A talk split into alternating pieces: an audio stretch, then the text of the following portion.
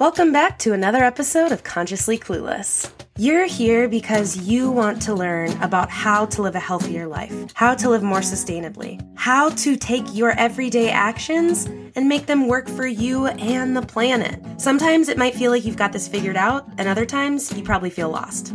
That's why I'm here. Together, we will learn how to live happier, healthier lives without the need to be perfect, and always allowing space for a little cluelessness on this journey to living a more conscious life. Today on the podcast, I talk to Crystal DiMiceli. She runs a podcast and online community of hope and action for animals and the environment. She wants you to leave doom and gloom at the door and spread hope through action. Here we go. Are you ready to hear some good news stories? Dive into the Healthy Seas podcast and meet the people doing all they can to help the seas and oceans thrive from above and below the waves. Host Crystal DiMiceli talks to diverse fishers, experts, and more about what they're doing to protect our source of life and how you and I can help from wherever we are. Healthy Seas is a marine conservation organization whose mission is to tackle the ghost fishing phenomenon and turn this waste into an opportunity for a more circular economy. They do this through cleanups, prevention, education, working with partners who recycle and repurpose this material. This new show highlights their work and the work of their peers around the world. Go to forcesfornature.com slash healthy seas podcast to listen. The podcast is called Consciously Clueless.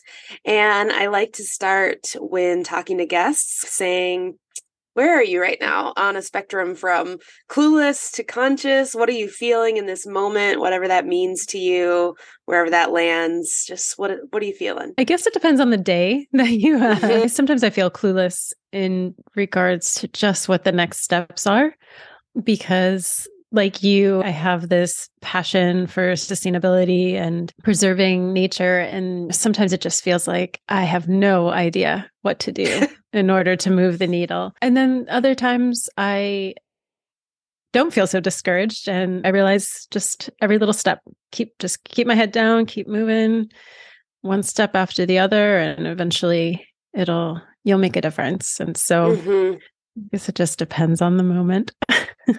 I think that's totally fair. And you really did just describe at least where I vacillate sometimes and I'm getting better at finding more of a middle ground. But there's either this like doom and despair end where you're like, I think we're done. or there's the other side where I'm like, every I've done so much today. Look at the people I've talked to on the podcast. Look at the differences, blah, blah, blah, blah, blah. And you can say all that too, right? Where you're just like, yeah. we're gonna do it, guys. We're gonna solve mm-hmm. it. And then okay, maybe like maybe a middle ground.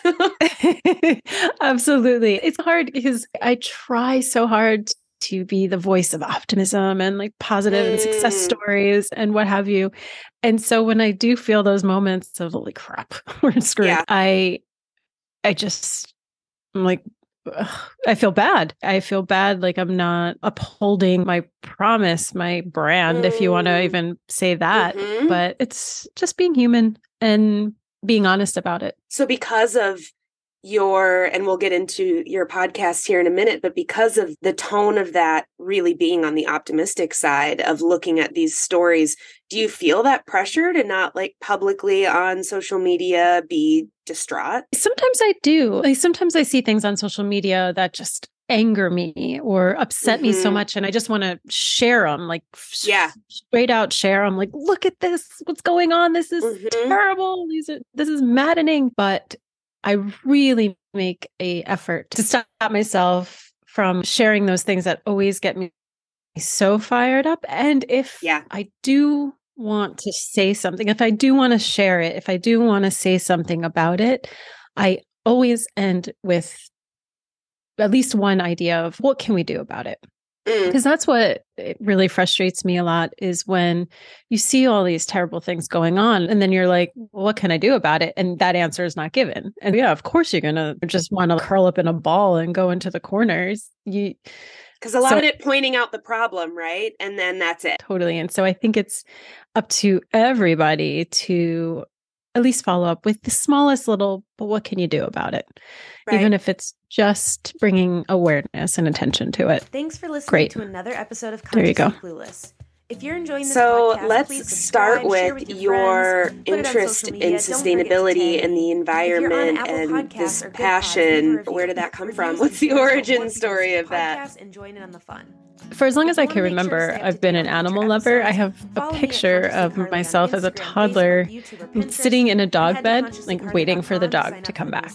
newsletter. Ready for more conscious living content? Check out And so I've always known that I wanted to do community over there. something regarding animals. And then to take better care I have an early yourself and the memory. I think I must have been together. Click the link in the show 11 notes to head where I was watching a show out more, and about pollution. And I, for whatever reason, I was like, you know what? I'm going to stop pollution one day.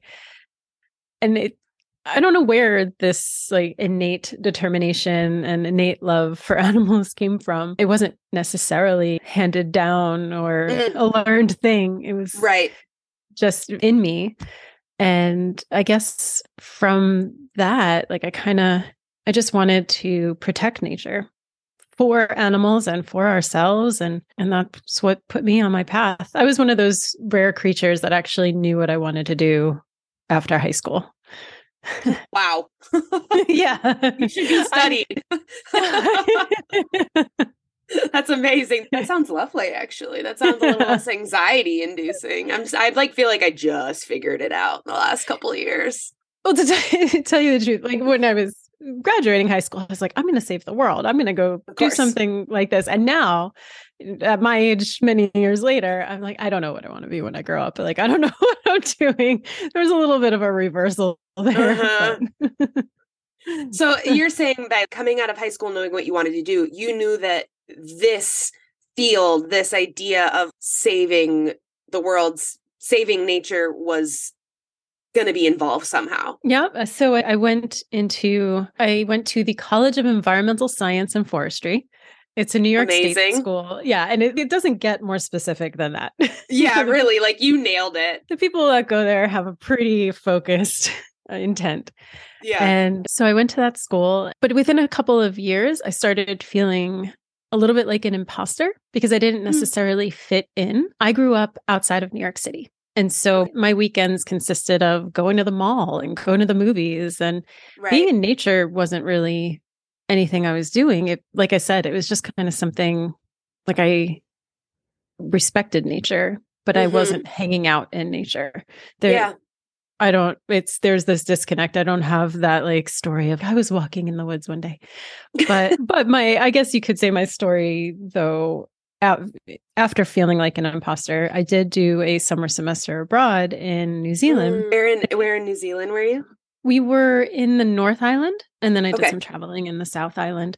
Cool. But very early on when we arrived, one of the things on, on our agenda were to hike the pinnacles.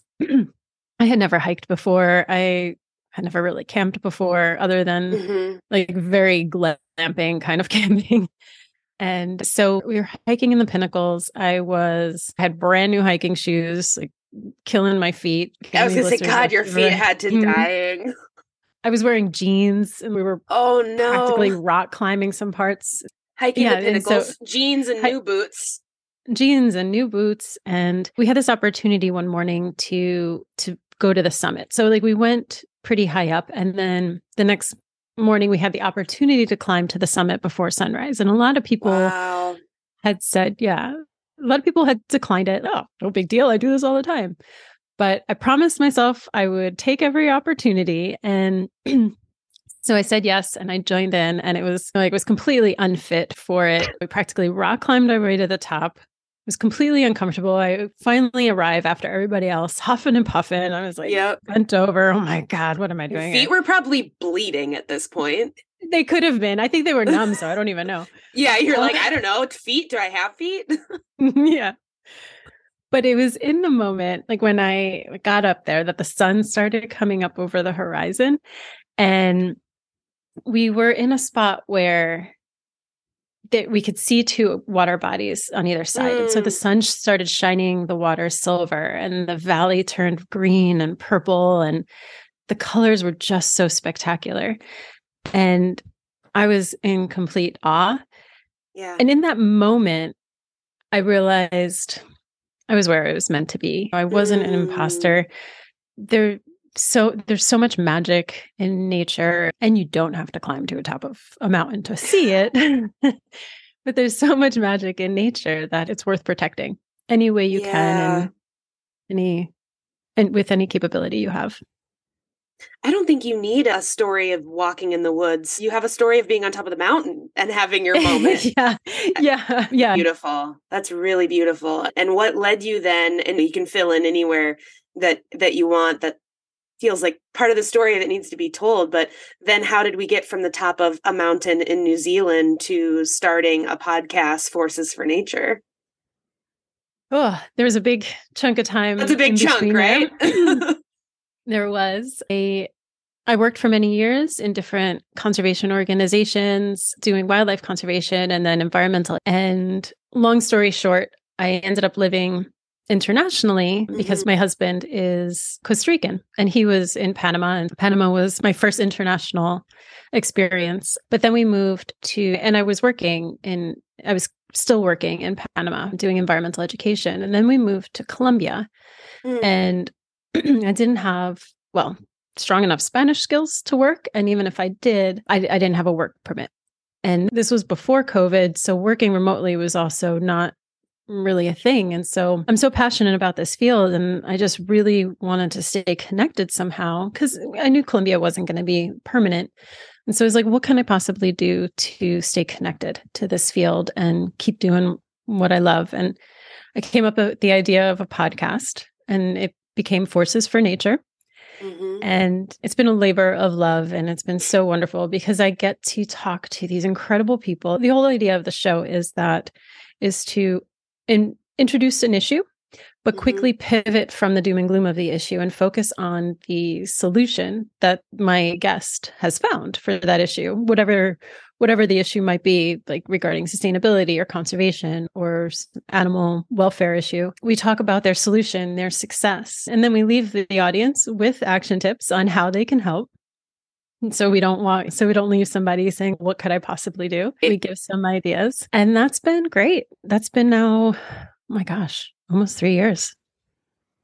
Yeah, that's amazing. It's really, I love the similarities, and you and I have connected before, but of just being like, I've got to do something to keep this passion going where I can put energy into it. And I also just Googled how do you start a podcast, right? yes, and like, that's what I did.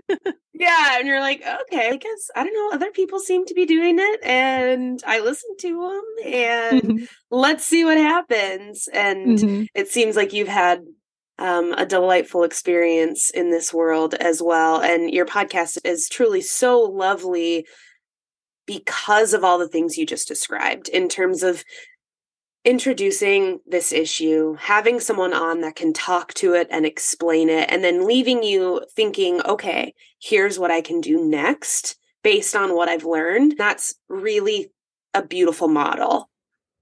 Thank you. Thank you so much. Yeah, yeah. I'm really excited to to see who else you have on there and what other people. That's the thing, right? Is that there's just so many people doing things that we don't know about that's the other mm-hmm. exciting mm-hmm. thing is learning like all these these people that will never get recognition in the same way or whatever but are doing amazing absolutely i'm learning so much myself so in a way this was a selfish endeavor just because i wanted to stop hearing all of the doom and gloom and i wanted to hear the good stuff and i'm just learning so much along the way how has it changed your relationship to sustainability and the environment doing this project and talking to all these people. Maybe it hasn't. I don't know. I was i feel like i was pretty committed in to, yeah. to begin with but at the same time it does fuel it does give me hope when things just are terrible just reminding myself of who's out there and what's being done and it keep it keeps me going. So much i've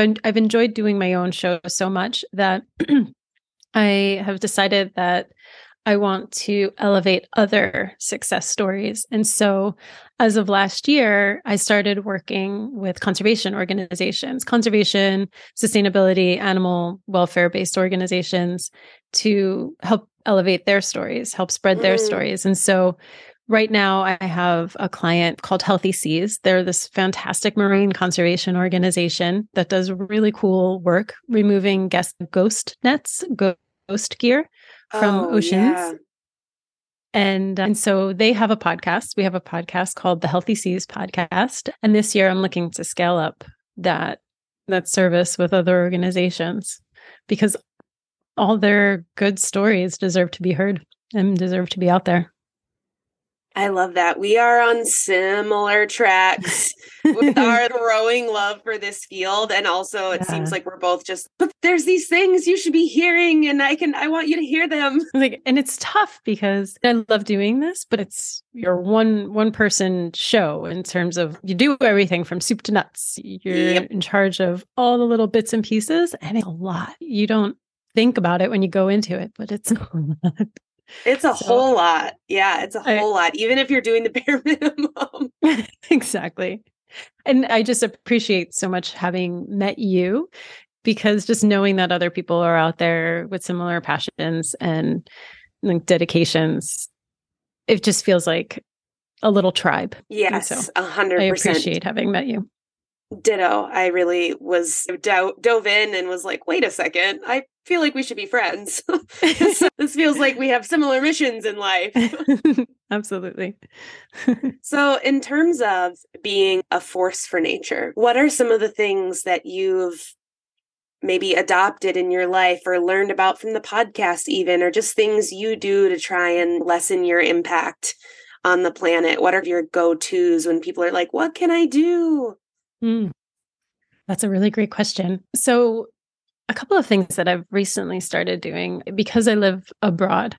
Right now, Mhm. I live in Europe and my family is in North and Central America. And so I fly a lot more. And that by far is my biggest carbon footprint. And so, what I started doing recently is buying carbon offsets to Mm, help neutralize the emissions. I'm I do fly less than I used to when I lived in Central America, but I still fly a lot. uh, For yeah, I have know, family all for- over. I also feel like that's is and will be for the foreseeable future my biggest impact. and so, yeah, I've started buying ca- carbon offsets. Can you explain we- that a little bit, if Oh. you don't mind? I it's not something I've talked about on the show much. Oh, yeah, absolutely. So, carbon offsets are the idea of a carbon offset is you have activities that are going to put emissions into the air that you can you can't necessarily cut down on. So, for me, it's flying. I Mhm. don't have a car, so I don't do commuting. For people, driving happen is often their biggest carbon footprint, but Right. for anything that you do, you have activities that you can't avoid. and so those you put those emissions into the air and the idea of carbon offsets is that from a very a variety of different a variety of different ways can help take what you put into the air out of it. So for example, um, what I did was I purchased through this organization called Only One 500 mangrove seeds to be planted in this biosphere in Kenya. And the idea is through those 500, because I did the carbon calculation of the trip. Okay. And the idea is through those 500 mangroves, as they grow through their life, they will remove from the atmosphere the amount of carbon that I put into it with my flying. And so you can do like tree planting and there, there's different companies different organizations that offer different services so you can do tree planting you can do you can support regenerative agriculture because that's also really good Mm. at sequestering carbon there are different there are some companies that even provide some sort of i can't think of it off the top of my head but like some sort of stove to individuals in rural developing countries because what they usually do is cut down the forest and use the wood. And so these companies Mhm. instead provide the stove so that they're not cutting down the trees. Or even you know, some companies will allow you to buy tracts of land so that it doesn't get deforested. There's a variety of different methods. That's interesting that it's more than just tree planting, I guess, is interesting too, because I've seen a lot of critiques on the the validity, the actual what is that going to do? Do we have time for that to Mhm. work? Not saying it doesn't. I don't know enough to like make a strong argument right now, but I was I am intrigued to know that this there are more options than that. There yeah. are, and I totally understand the critiques mm-hmm. to different methods. There are some companies that are more credible than others. So I honestly, I'm still in like the whole research phase of right which are the best methods, which are the most credible, which are the most credible companies. And so there's still a lot for me to learn. But what I know so far made me feel that it was worth investing mm-hmm. in. And actually, when I say investing in, it wasn't even that expensive. Like oh. for my husband and I, we did, we went from Rome to New York, then to Costa Rica, and then back. and that that's a lot of flying. That's a lot of mm-hmm. emissions. Mm-hmm. And to offset all of those emissions it, for both of us, it was only a hundred dollars. Oh wow, that's less than I anticipated. Totally. And so many people can afford to add that to their tickets. That's really interesting. And I really appreciate. This podcast is supported by Will's Vegan Store. Will's Vegan Store has been a vegan company at the front of vegan clothing and sustainable fashion since they launched in 2013 by their founder, Will Green. They produce the most beautiful, vegan, sustainably made shoes, clothing, and accessories. I have been obsessed with this brand for years now. They were one of the first vegan brands that I really made the switch to. It can be hard to thrift shoes but I love knowing that if I'm going to purchase a pair of shoes from Will's Vegan Store, they are going to be ethically made, their workers are protected, they don't use plastic packaging, they're delivered in an environmentally friendly way. It's truly the most amazing company to support. So if you're ready to try them yourself, hit the link in the show notes so they know that I sent you. This podcast is sponsored by TerraSeed. TerraSeed is on a mission to disrupt the vitamin industry, empower vegans, and reduce plastic waste in the world. They put everything plant based people struggle to get in an all inclusive, vegan, compostable package multivitamin that replenishes them and our planet every single day. Seriously, y'all, win, win, win. Even if you're not vegan, this vitamin will help you get those key nutrients that you need. I am so excited to share a discount code for your first purchase. Use code CARLY50 at checkout to get 50% off. Again, that's C A R L Y 50 for 50% off your first purchase at terraseed.com. Don't forget this code so they know I sent you. You saying, I'm just getting into learning about this, and this is what I know so far.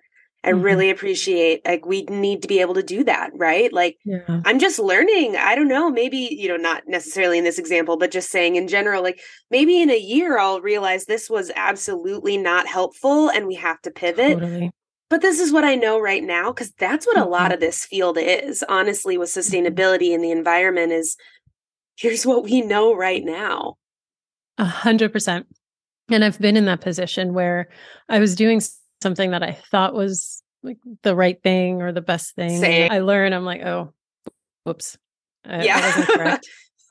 whoops. And so I, I really try to not be, I'm not going to lie. Like there are times where I'm judgy. I'm like, just oh, recycle oh, or 100%. Just don't use that plastic bottle. Like you yeah. don't need that plastic water bottle. Yeah, it's um, hard. It's hard not to have those thoughts once in a while when you've seen that when they're when you dive into the reality and you're like, you have no idea. Absolutely. But at the same time, I try to remind myself I'm not perfect. I of definitely course, make yeah. plenty of mistakes. And so trying to just be compassionate and understanding and helpful. And I talk with guests that specifically are a uh, talk about their vegan journey a lot about the idea of this angry vegan phase and i think the same thing happens and honestly at this point i think the same thing happens when your mind gets opened up to something that totally blows it. When you, mm. I, this happened in college, in sociology 101, in women's studies 101, I suddenly had the language to discuss all these things. And similarly, going vegan and then dominoing into the environment and animal welfare and all these other things, I was just freaking pissed at the world. Mm-hmm. And I was like, I've been yeah. lied to. No one, everyone should be listening to me now. I have seen the light. why isn't anyone listening totally. to me? And mm-hmm. I was just, I was such a, I was on a warpath. And mm-hmm. I look back and I'm like, oh my God, it's a good thing I still have friends and family. Because when I calmed down and sunk in a little bit, and then just was living this life as I was exploring it, that's when people asked questions. That's mm-hmm. when family members are like, oh, cool, what's that? Instead of me being like, you have no idea what you're doing. That's a good point. Did you have that experience point. as well? This realization that doom and gloom and guilt and shame, they don't work. It's more about optimism, positivity, and all that stuff that works. That's a fairly new discovery for me, I'd say within the last five years. And, but I also think that's the way the conservation field has been for so long. It's so much of the shaming and the guilting. And look at all these facts. Like things are going right. to hell because I was receptive to it and I felt their what they were trying to say. I just assumed this is how everybody's going to feel. And so right. I did the same. Look at these facts. How can you do this? This is terrible. Don't you feel bad? And then it wasn't until I'd say about five years ago. Um, I was working for the Smithsonian Tropical Research Institute. So the Smithsonian oh, is wow. in DC. Many people know it in DC, but they have a branch in in Panama as well. And I forgot, I don't know, I think it was like 2017 or 18 where they had this whole earth optimism movement. Mm. And it was in I was planning the event down in Panama for the Earth Optimism. They had this whole big thing going on in DC, and I was planning the branch of it in Panama that's when I started realizing, oh, yeah, this makes a lot more sense. Yeah. And it feels a lot better and it seems a lot more effective. And so it wasn't until then, like before then, I was all about the guilt and shame, unfortunately. So, you, like you, I probably have already had a bunch of people like cross me off the list of I'm not listening to her. She's nuts. But yeah, oh, 100%. I've had, to, I've had to accept that in life. But I think that sting that it seems to be in some way, shape, or form a universal experience where you have to go through this elevated, I can't believe this thing I just learned. And I also had to definitely come to terms with my reaction is one of privilege. I'm mm-hmm. mad because I'm learning about all these things. I wasn't even mad because I was experiencing them. I was mm-hmm. mad because I was learning about them and didn't take into account enough at all of what my position in the world allowed me to do and how that's not going to be the same for everyone. So that also just needed for me to come down from being like a privileged white girl. Oh, that's such a great point that you're making. And like for example, what was I just had a recent example. I don't remember that one, but here's another one that I was thinking mm-hmm. of. I recently recorded an episode about I've been wanting to do an episode about fashion and the sustainability of fashion and there's just so many different facets that you can go down to talk about sustainable fashion and through a friend I had a connection with this one company that happens to be a luxury company. I can't even afford their clothes. Yeah, yeah. But but they're doing like the way that the whole company is run is they're using extra material like leftover materials. Dead they're dead stock. Thank you. I didn't know if you would that's not a word that I knew beforehand, but yes, I've, I've interviewed some people with fast fashion and in sustainable fashion stuff. That's why I know, not because okay. of my own knowledge. Okay. and and so their whole company is around only using dead stock. And but I questioned whether I should bring them on because mm-hmm. they're this like luxury company that so many, including myself, could can't really get to. Yeah. But at the same time, they're doing really great work and they were able to tell a really good story because I didn't know about dead stock beforehand. And I'm I'm very conscious and I'm not perfect, but I'm very conscious of trying to do things or give tips that are accessible to many people, if not right. most. But yeah, you're right. Total white privileged girl right here. Yeah, and it's um really crucial to keep a part of the conversation in this because it definitely gets lost in sustainability. The white savior complex is something that is threaded throughout this work and is really important to continue to grapple with and call out. We've become so far removed and so disconnected from nature. And I can't even say that I'm live in Rome. Like I live in a city. And so I'm not even surrounded by nature. I just have right. this this like innate connection in my mind. But it's not surprising that people who are surrounded by concrete and stone and brick right right forget that trees are helping them because yeah. you don't even see them and you don't experience it and it's hard to understand that having these trees are acting like a sponge to hold the water in the soil for me to have drinking water at different times of the year, you know, stuff like that. It's easy to see why we've become so disconnected, but mm-hmm. the challenge for us, for you and I, is to figure out how to get people to want to reconnect.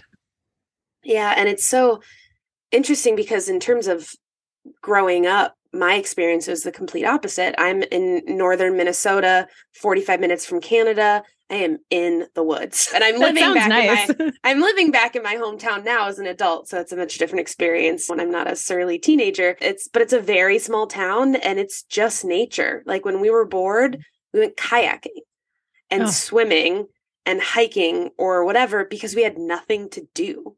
And now that's a privilege. And now I'm when I totally. like make plans, I'm like, let's go swimming, let's go mm-hmm. snowshoeing or whatever. But it was just like the things we did because the closest movie theater was in Canada. So my uh, growing up experience was literally just nature mm-hmm. all the time.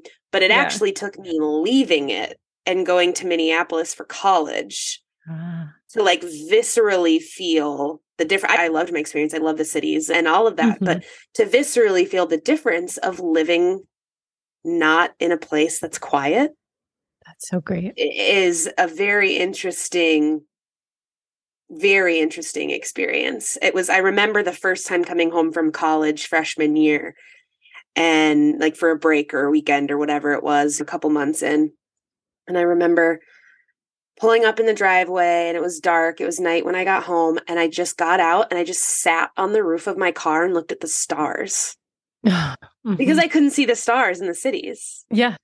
And I didn't yeah. realize no, that I was just very used to seeing the stars every night. Like it's these little things, right, that I now just hold in such different regards because I see how l- lucky I am to have that around me. But it takes some time to get there, I'd say. That's a really great story. And yeah, like people like me who live in the city know have like nowhere near nature. Like we have to mm. and we have to escape to right. nature. Oh, that's why I brought that up. I was like, that story felt incomplete. That's not why I brought that up. Thank you for bringing me back. You're basically hosting this show now. I brought that up because back in the day, I was describing where I grew up because back in the day, there were actual doctor's notes from people who lived hours and hours away that they should come up the shore of and come to Grand Marais, my town, as like for fresh air and for recovery from being sick. So it's it's oh. this space like being in nature was prescribed by doctors. They I thought that like, was like a new fan like woo woo kind of thing. It's like a thing that I think was happening and then we got away from. Uh-huh. Yeah. So there's stories of people that, and people still come up here because we have a lot of outfitters that do guided trips, canoeing, mm-hmm. and all of that stuff because we have so many lakes. And there, I was just talking to someone yesterday who runs an outfitting business who was saying how surprised he is. He's taking over the business for his parents, realizing how many people just come up because they need to heal. Mm-hmm. And they come up mm-hmm and they do something like this for healing and we and when we yeah. bring it back to that right talk about forces for nature mm-hmm. if nature's used for healing like need it yeah, absolutely absolutely and we have to remind people that's something so important and an option hopefully an option that you can get yourself into. And once you experience it then i think that's that's the chip that changes and you yep. you realize oh this is a big deal. This do you have important. dreams of living in a greener space? I know it sounds like you are dictated a little bit by your husband's work right now, which totally understand, but do you like city life or are you like, I can't wait to have a farm? I do. I'm a city girl. So I do right. you, you said you grew life. up New York City. yeah. Mm-hmm. But I have found that, for example, when we were living in Colombia, we were in the city, but we had this like utopia mm. of an utopian apartment. I've been to Colombia. It's beautiful. It's it is beautiful. And we had this utopian apartment that within the city, our complex had was just on two acres of forest. I don't know. I think two acres of forest. And so I was living in an apartment building, but we had this huge balcony that was basically like looked right into this tiny little forest. But just having that was so wonderful. And it had the, it was really small, but it had hiking trails throughout it. And oh my gosh, that's perfect. It was so perfect. If I could take that and move it anywhere in the world, I it was the perfect experience. Like I love living where we are now in Rome, but we don't even have a balcony in this apartment. And it's an awesome apartment in like such a great spot. But I'm always saying, I just want a balcony. Like you just it's want to so nice be able outside. to like step outside without going through your apartment. Uh-huh. I yep. just want to sit outside. Like maybe I'm not even seeing trees, but I just want to be in like fresh air. And the park, there's a park not far away, but it's far enough it's away for me same. to be too lazy to go to. no. It's not the same. like when you can sit yeah. out on a deck or totally whatever it is. In in grad school, I lived in. It wasn't a cute view. St. Cloud, Minnesota. For anyone listening, is laughing, but I had a balcony on my little apartment in grad school, and I would hang my hammock out there Mm-hmm. And I swear that got me through. That was one of the things that got me through grad school yeah. was taking a break and my roommate would laugh because I'd be like, I'm going to study in the hammock. He's so you're going to take a nap. Great. Because it was so lovely to just be outside mm-hmm. but not have to be around anyone or whatever. So I totally get that. Mm-hmm. You should manifest the city apartment with a balcony and view of the forest of your dreams. Yes, that is what I've got focused on for the future. That sounds very lovely. Is there anything that you haven't gotten to share or you want to say to listeners that I haven't given you space for? I think only that it's so easy to feel powerless and to feel overwhelmed. And it's so much easier to ignore the issues, but they are increasingly becoming something that you can't ignore. And and even though you feel small and completely insignificant, it's incredible how much impact that you can have as just one person. I often even question it myself. What's the big deal if I do this or if I use this plastic bag or what? But it adds up. It really does. Yeah. And there are so many practical things that somebody can do to start moving the needle.